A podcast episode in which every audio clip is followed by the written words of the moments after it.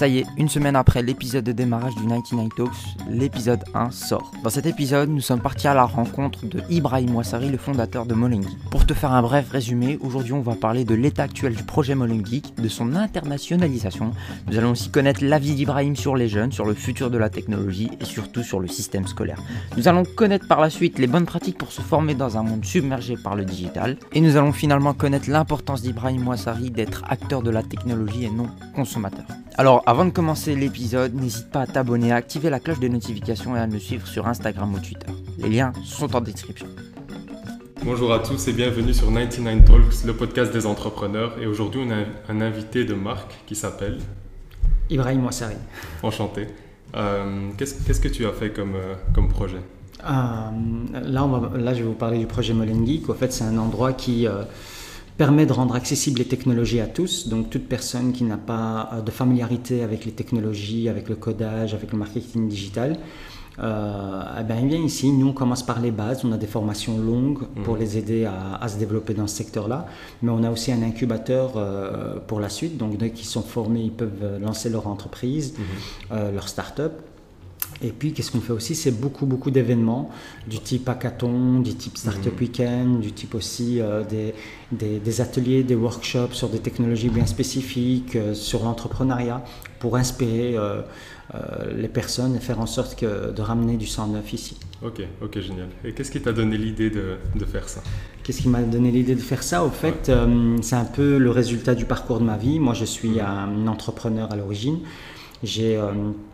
J'ai fondé plusieurs entreprises dans les tech, donc j'ai une boîte de consultants, j'ai une boîte de développement et tout ça sans aucun diplôme. J'ai arrêté l'école très tôt, j'avais 13 ans et donc moi je me suis vite rendu compte que les technologies étaient accessibles, il suffisait de comprendre comment ça fonctionnait. Et donc une fois que je me suis épanoui dans ce milieu-là, je suis de Molenbeek, j'ai grandi ici et donc je me suis dit... j'étais devenu un genre de rôle modèle pour les jeunes et beaucoup de jeunes ne croient pas en eux ici dans le quartier parce qu'ils croient que les technologies c'est inaccessible, il faut des études universitaires et des choses qui sont un peu inaccessibles pour certains jeunes qui ont quitté l'école comme moi. Et c'est de là d'où est venue l'idée de créer un endroit, un écosystème où ils se sentent à l'aise pour développer leurs compétences, leurs talents, mais aussi développer leur entreprise et leurs projets. Ok, je me demandais justement pourquoi ce quartier-là en particulier. Parce que là, je suis né, j'ai grandi ici. Voilà, si j'étais à Uccle, ça serait peut-être Uccle geek, je ne sais pas. Mais pour le moment, ça sonne moins bien quand même. C'est clair. Ouais. Et du coup, tu as parlé des études universitaires, du diplôme, etc. Est-ce qu'aujourd'hui, c'est important d'avoir un diplôme pour trouver du travail ou pour avoir une vie professionnelle ? Ça ouvre des portes, avoir un diplôme, ça ouvre des portes. Certains jeunes ont des facilités à l'école, ils ont des facilités avec le système scolaire et je les encourage vraiment à finir et à faire en sorte qu'ils aient leur diplôme. Il y en a d'autres qui galèrent vraiment, comme moi, où j'ai vraiment galéré à l'école, où j'ai même laissé tomber. Et ceux-là, j'ai envie de leur dire que tout n'est pas foutu, qu'il y a encore beaucoup de choses à mettre en place. Il y a encore beaucoup de perspectives et d'opportunités. Maintenant, est-ce que le diplôme est important et est-ce qu'il va être important dans le futur ? J'ai envie de dire que Google, Facebook, Amazon ne recrutent plus sur base du diplôme, mais il y a toute une série de tests à faire. C'est vraiment sur des compétences. Et si on ne les a pas, ils ont mis à disposition une série de formations pour pouvoir les acquérir. Donc, dans le futur, je crois qu'il y aura de moins en moins de diplômes requis. Ce sera de plus en plus l'expérience, la motivation et la passion, surtout quand on est passionné, on fait les choses bien, on les fait mieux. Ouais, c'est sûr. Et pourquoi tu penses que les jeunes aujourd'hui décrochent, que ce soit à Molenbeek ou ailleurs ? En fait, les jeunes aujourd'hui décrochent partout. Que ce soit à Molenbeek ou à Uccle, ils décrochent partout.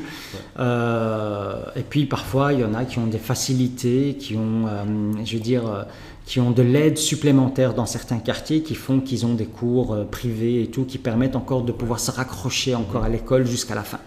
Mais dans des quartiers comme à Molenbeek, on n'a pas ce luxe-là. Donc Pourquoi ils décrochent? Parce que je pense juste que le système scolaire n'est pas fait pour eux, comme moi, il n'était pas fait pour moi.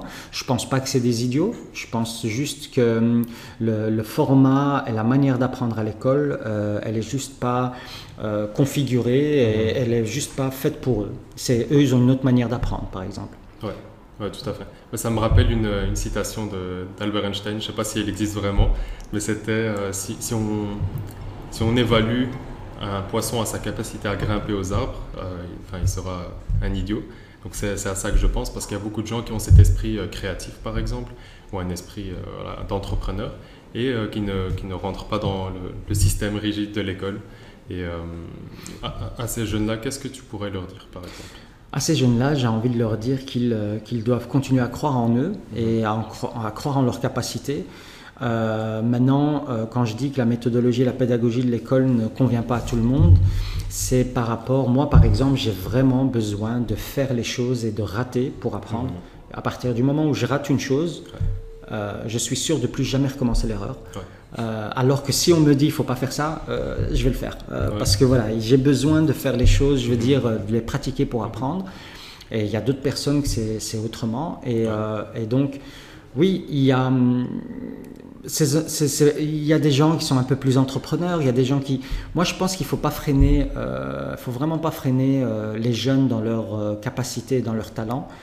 Et ils doivent d'abord apprendre à se découvrir où ils sont bons, qu'est-ce qu'ils aiment faire. Et puis après, vraiment, nous, on doit comme les laisser s'émanciper dans ce domaine-là et les pousser dans ce domaine-là pour qu'ils puissent vraiment s'épanouir au mieux. Maintenant, l'école, c'est un système qui a été conçu il y a déjà quelques années, la manière dont on la connaît maintenant. Donc, c'était fait pour créer de bons employés, de bons ouvriers qui travaillent à l'usine. Là, actuellement, ça ne marche plus comme ça. Ça ne marche plus comme ça. On n'a plus besoin d'employés, d'ouvriers qui travaillent à l'usine. On a besoin plus de personnes innovantes, créatives, des personnes qui arrivent à solutionner, indépendantes, qui arrivent à solutionner des problèmes, qui vont revenir vers leur employeur avec un problème, mais déjà avec 3 ou 4 solutions. On n'a pas, maintenant, les employeurs ont vraiment besoin de personnes qui les déchargent de problèmes et pas qui leur ramènent des problèmes en plus. Ouais, je suis d'accord. Mais j'ai l'impression qu'il y a cette nouvelle ère de l'entrepreneuriat qui revient. Comme il y a 100 ans avec le Gold Rush, par exemple, tout le monde allait chercher de l'or. Aujourd'hui, tout le monde veut être entrepreneur. Et il y a malgré tout cette peur de l'échec qu'on a de l'école ou de je ne sais pas où, de l'éducation. Et ça bloque énormément de gens. Donc, toi, tu apprends par l'échec et moi aussi, j'apprends énormément en échouant. Et il y a cette peur qui bloque vraiment les gens. Qu'est-ce qu'ils doivent faire quand ils ont peur de l'échec ? Le truc, c'est que moi, je vais prendre pour mon cas. Je pense que j'ai pas peur de l'échec parce que j'ai déjà tout raté. Et le fait de tout rater, ça te permet d'être immunisé contre l'échec. Pour moi, l'échec, c'est pas un échec vraiment. Si j'ai appris quelque chose, c'est pas un échec, c'est quelque chose qui me fait avancer, qui me permet d'avancer. C'est quelque chose qui me permet de me dire, c'est pour moi, c'est pas pour moi. J'ai aimé, j'ai pas aimé. J'ai foiré, je peux m'améliorer. Voilà, c'est des choses comme ça. Ça, je parle pour moi. La pire des choses à faire, la meilleure manière de pas réussir, c'est de pas essayer. Donc les gens qui ont peur de l'échec, s'ils continuent à avoir peur de l'échec, ils vont rien faire et ils vont jamais rien réussir. Par contre, oui, ils vont jamais avoir d'échec, mais ils vont jamais rien réussir. Ça, c'est clair. Et maintenant, il y a par rapport à ce que tout le monde veut devenir entrepreneur. Ça, c'est quelque chose qui me... pour moi, être entrepreneur, c'est un état d'esprit. C'est quelque chose qu'on sent en soi. C'est quelque chose qu'on n'apprend pas à l'école, j'ai l'impression en tout cas.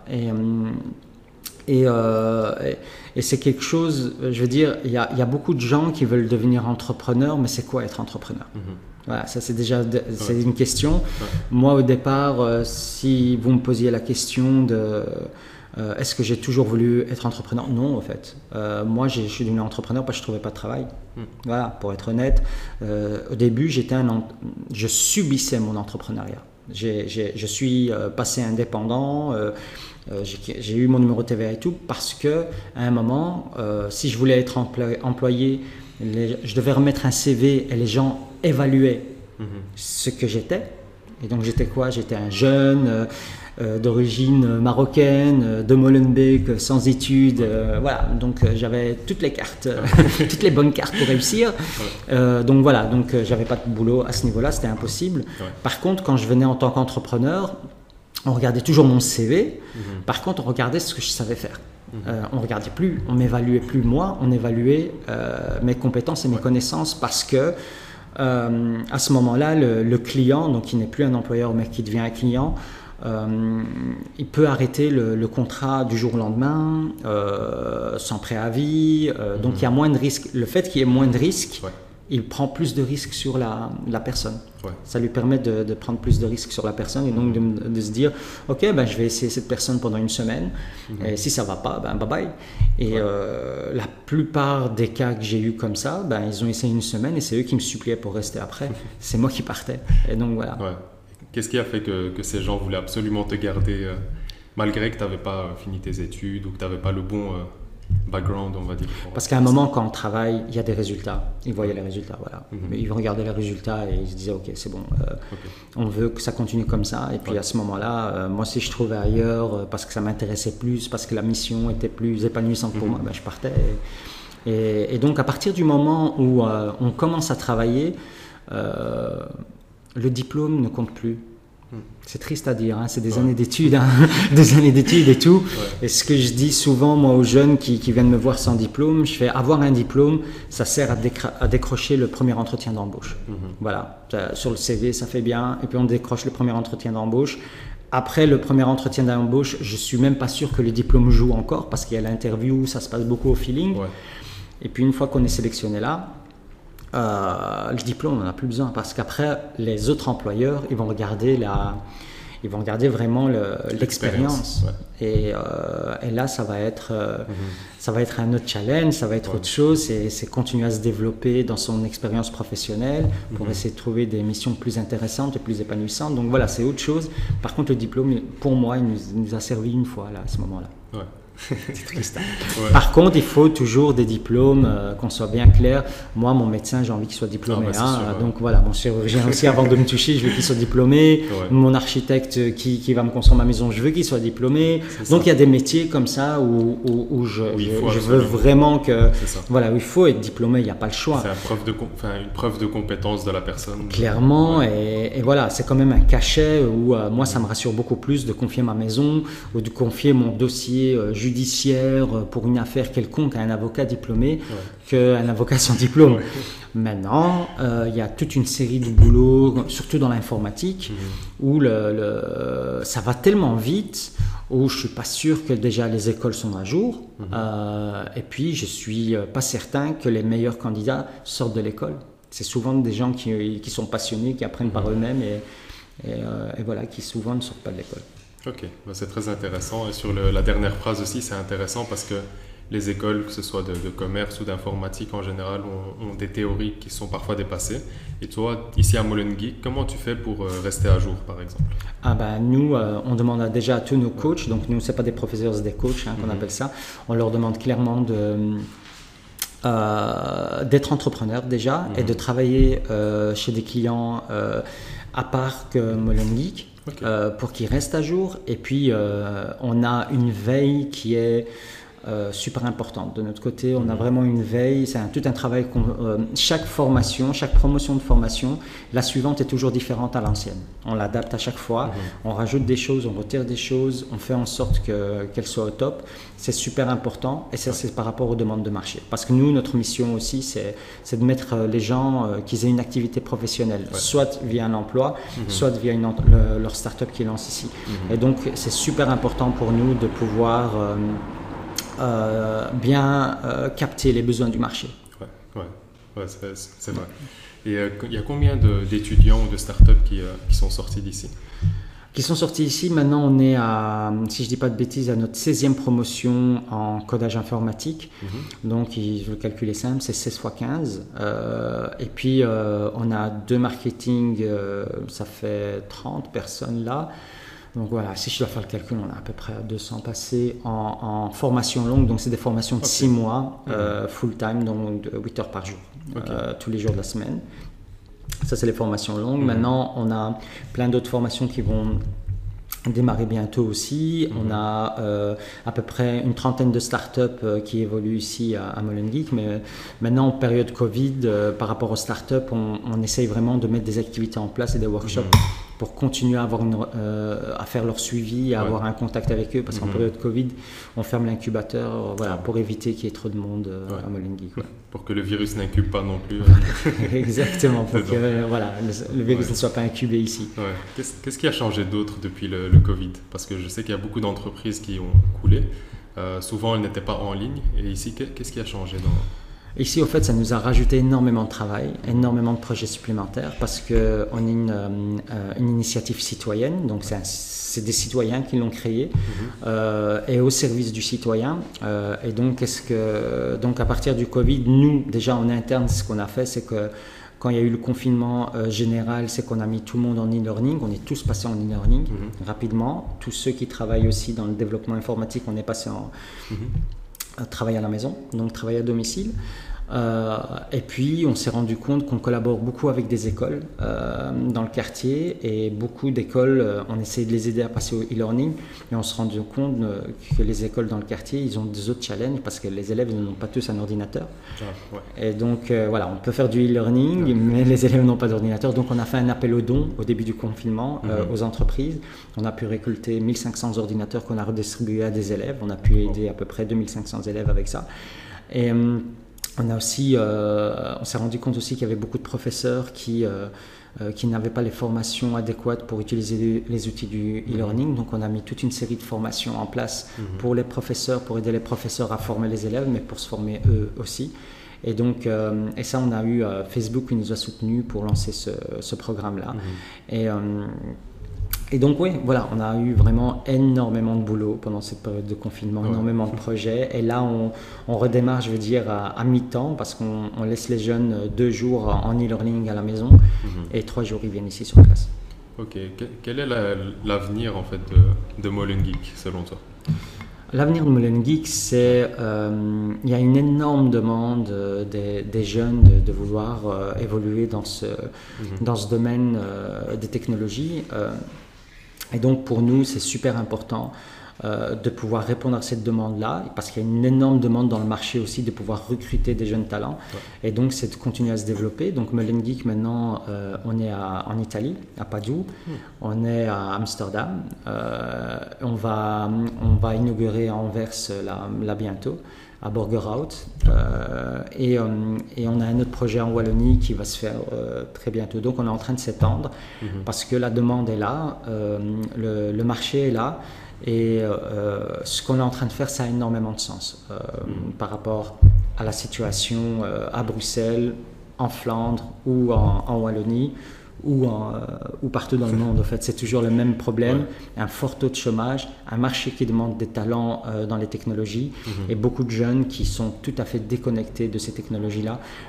Beaucoup de personnes pensent que les jeunes sont connectés parce qu'ils sont consommateurs de technologie pour le loisir, que ce soit via Instagram ou d'autres plateformes de réseaux sociaux.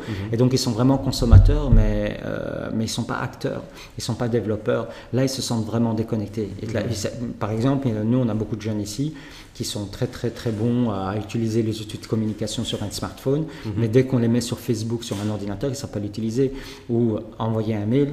Et voilà, ils viennent vraiment sans aucune connaissance de base, certains, donc vraiment, ils n'ont jamais envoyé de mail, ils utilisent les autres moyens de communication, ils n'ont jamais eu besoin d'envoyer un mail. Pour certains jeunes qui ont décroché l'école très tôt, quel était l'intérêt pour eux d'envoyer un mail?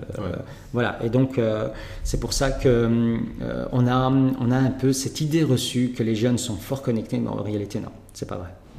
Les jeunes ne sont pas connectés, ils sont consommateurs de technologie, mais ils ne sont pas acteurs de technologie.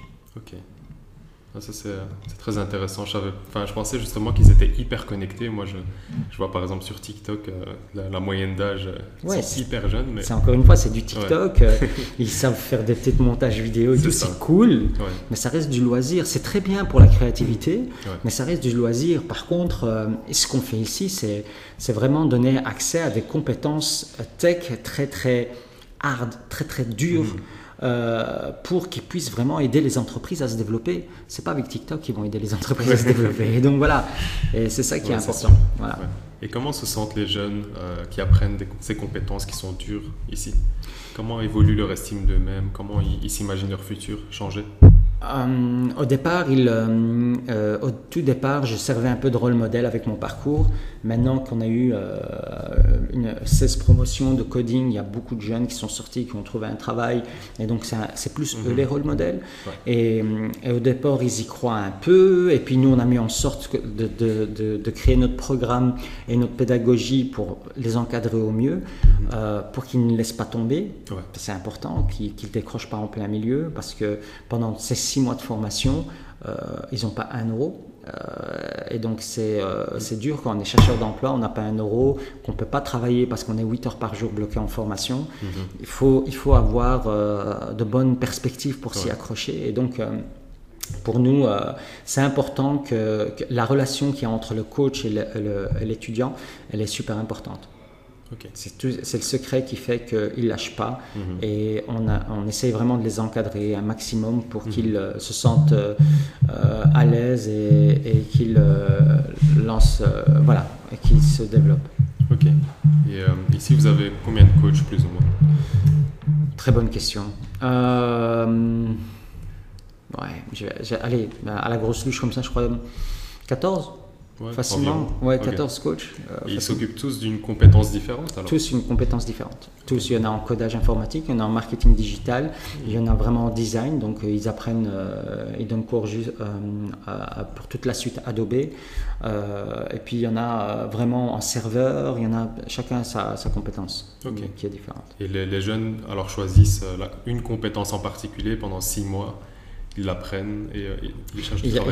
Voilà, exactement. Soit ils choisissent le codage informatique, soit ils choisissent le digital marketing, soit ils choisissent des formations beaucoup plus courtes, c'est sur des outils bien spécifiques comme les suites Adobe WordPress ou des outils bien spécifiques. Ok. Et à tous les jeunes qui pourraient regarder ce podcast, qu'est-ce que tu as envie de faire passer comme message, que ce soit des futurs entrepreneurs ou pas, juste tous les jeunes qui vont regarder ça? Moi, j'ai envie de leur dire déjà la chose, quand on va voir des personnes âgées, nos seniors, et qu'on leur demande ce qu'ils regrettent dans leur vie, ils vont toujours dire on regrette les choses qu'on n'a pas faites, pas celles qu'on a faites, et même si c'était des erreurs. Ouais. Et donc, essayez. Si c'est une erreur, vous n'allez pas la regretter. Si vous ne le faites pas, vous allez toujours le regretter. Ça, c'est difficile à vivre avec ce genre de regret. Donc voilà, essayez les choses, tentez le coup. Et la vie est assez simple quand on croit en soi-même. Merci pour ce message. Merci. Et merci à toi pour l'interview que tu nous as donnée.